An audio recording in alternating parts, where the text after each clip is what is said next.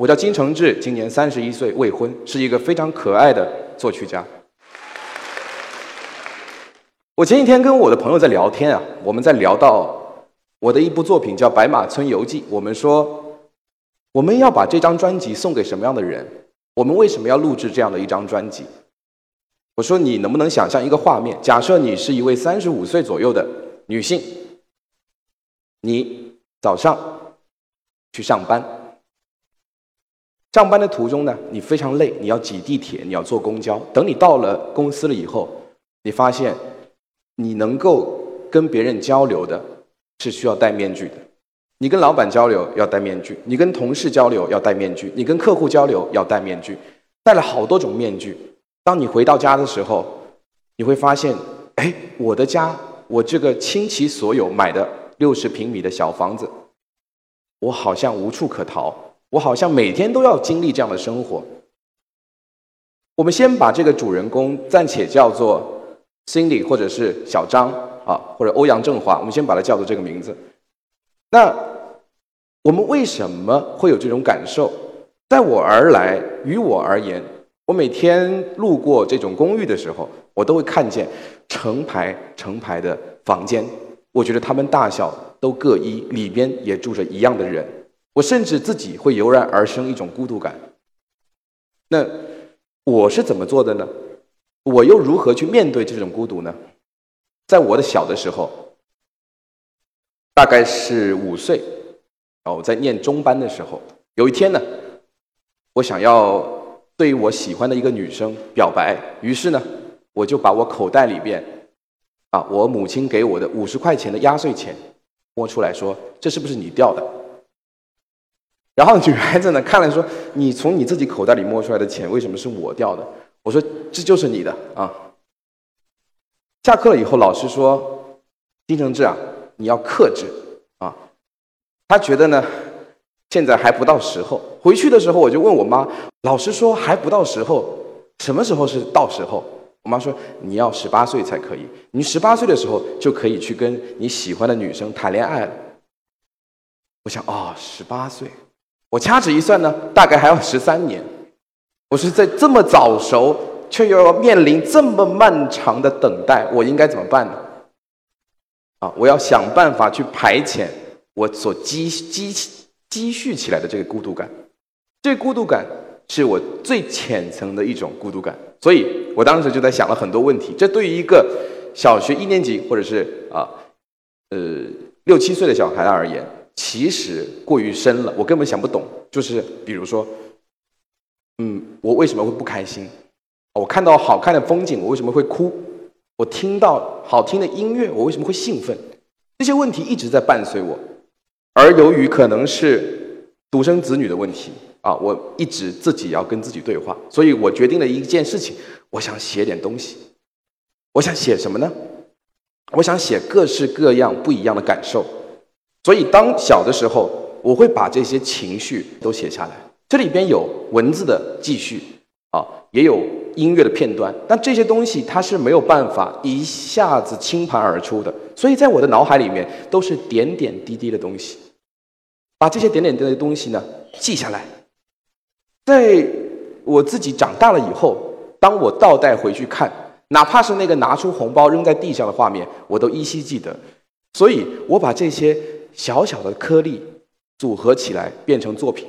比如说像我喜欢，啊，我喜欢讲的是什么呢？其实讲的是自己在面对加上滤镜的九零年代看到的美好的东西。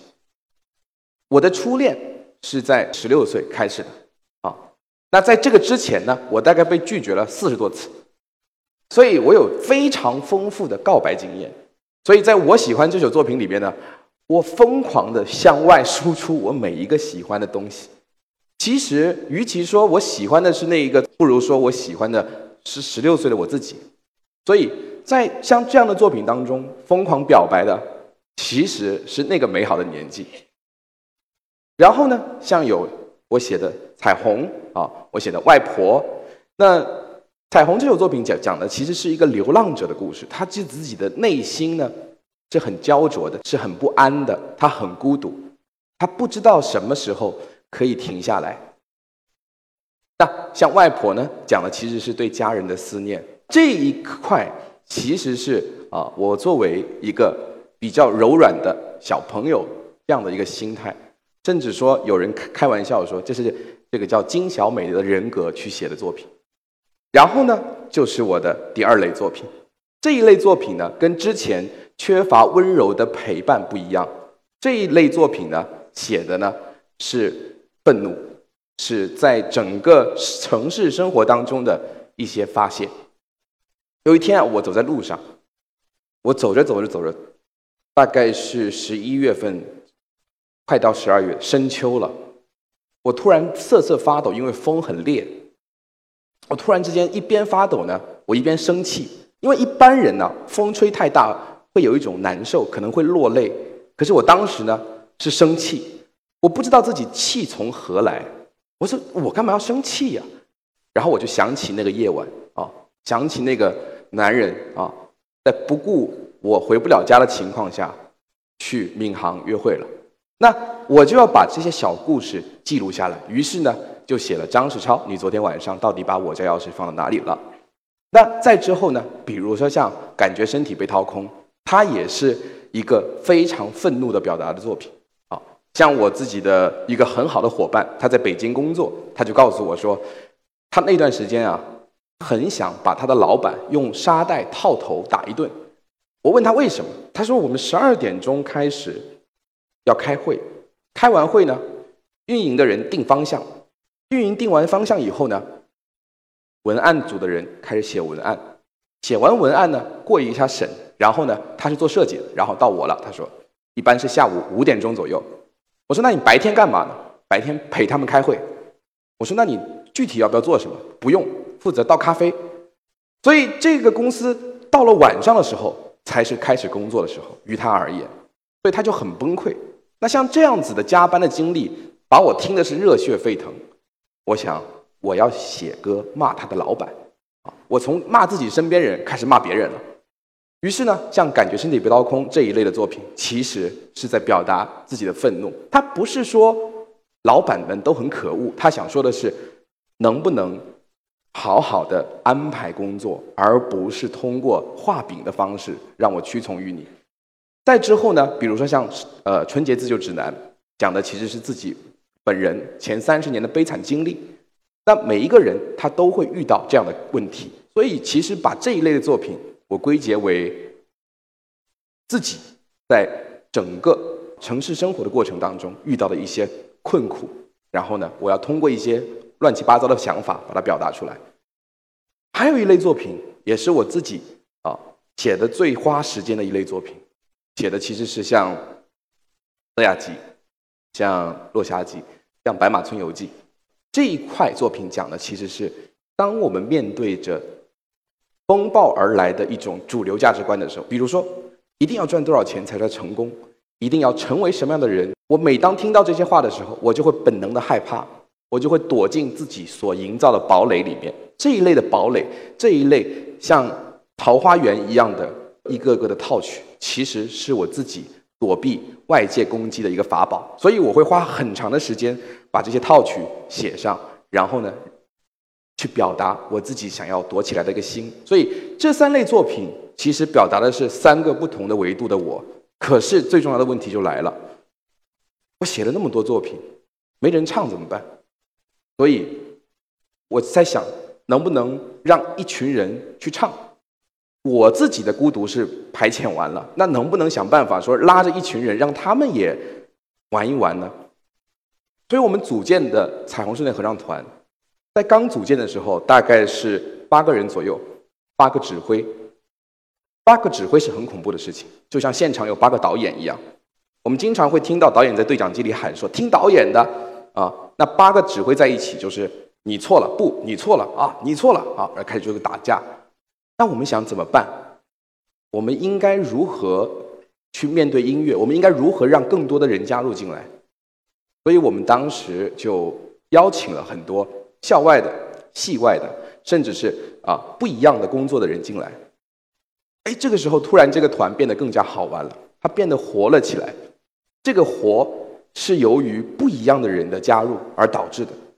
我看到这些团员们一个个不一样的生活，比如说，有的人是做科学研究的，有的人是地铁流浪歌手，有的是医生，有的是律师，有的是坐飞机的，啊，有的是无业游民，啊，不一样的人加入到我们，反而变得更加的有意思。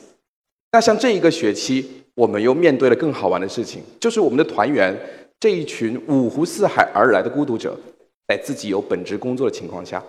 由从广州跟北京每周坐飞机到上海来排练的人，那这些人他到底在想什么呢？我相信，一定不仅仅是把我们当成一个社团而已。所以我发现，哦，有人开始唱了，那有谁来听呢？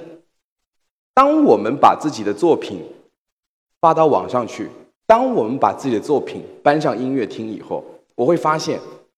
有好多的人跟我们想象中不同，比如说，我们不会预设我们的观众的年龄，不会预设我们观众的性别。可是呢，在我们的反馈当中啊，我们发现我们的受众男女比例是三比七，也就是说百分之七十是女性。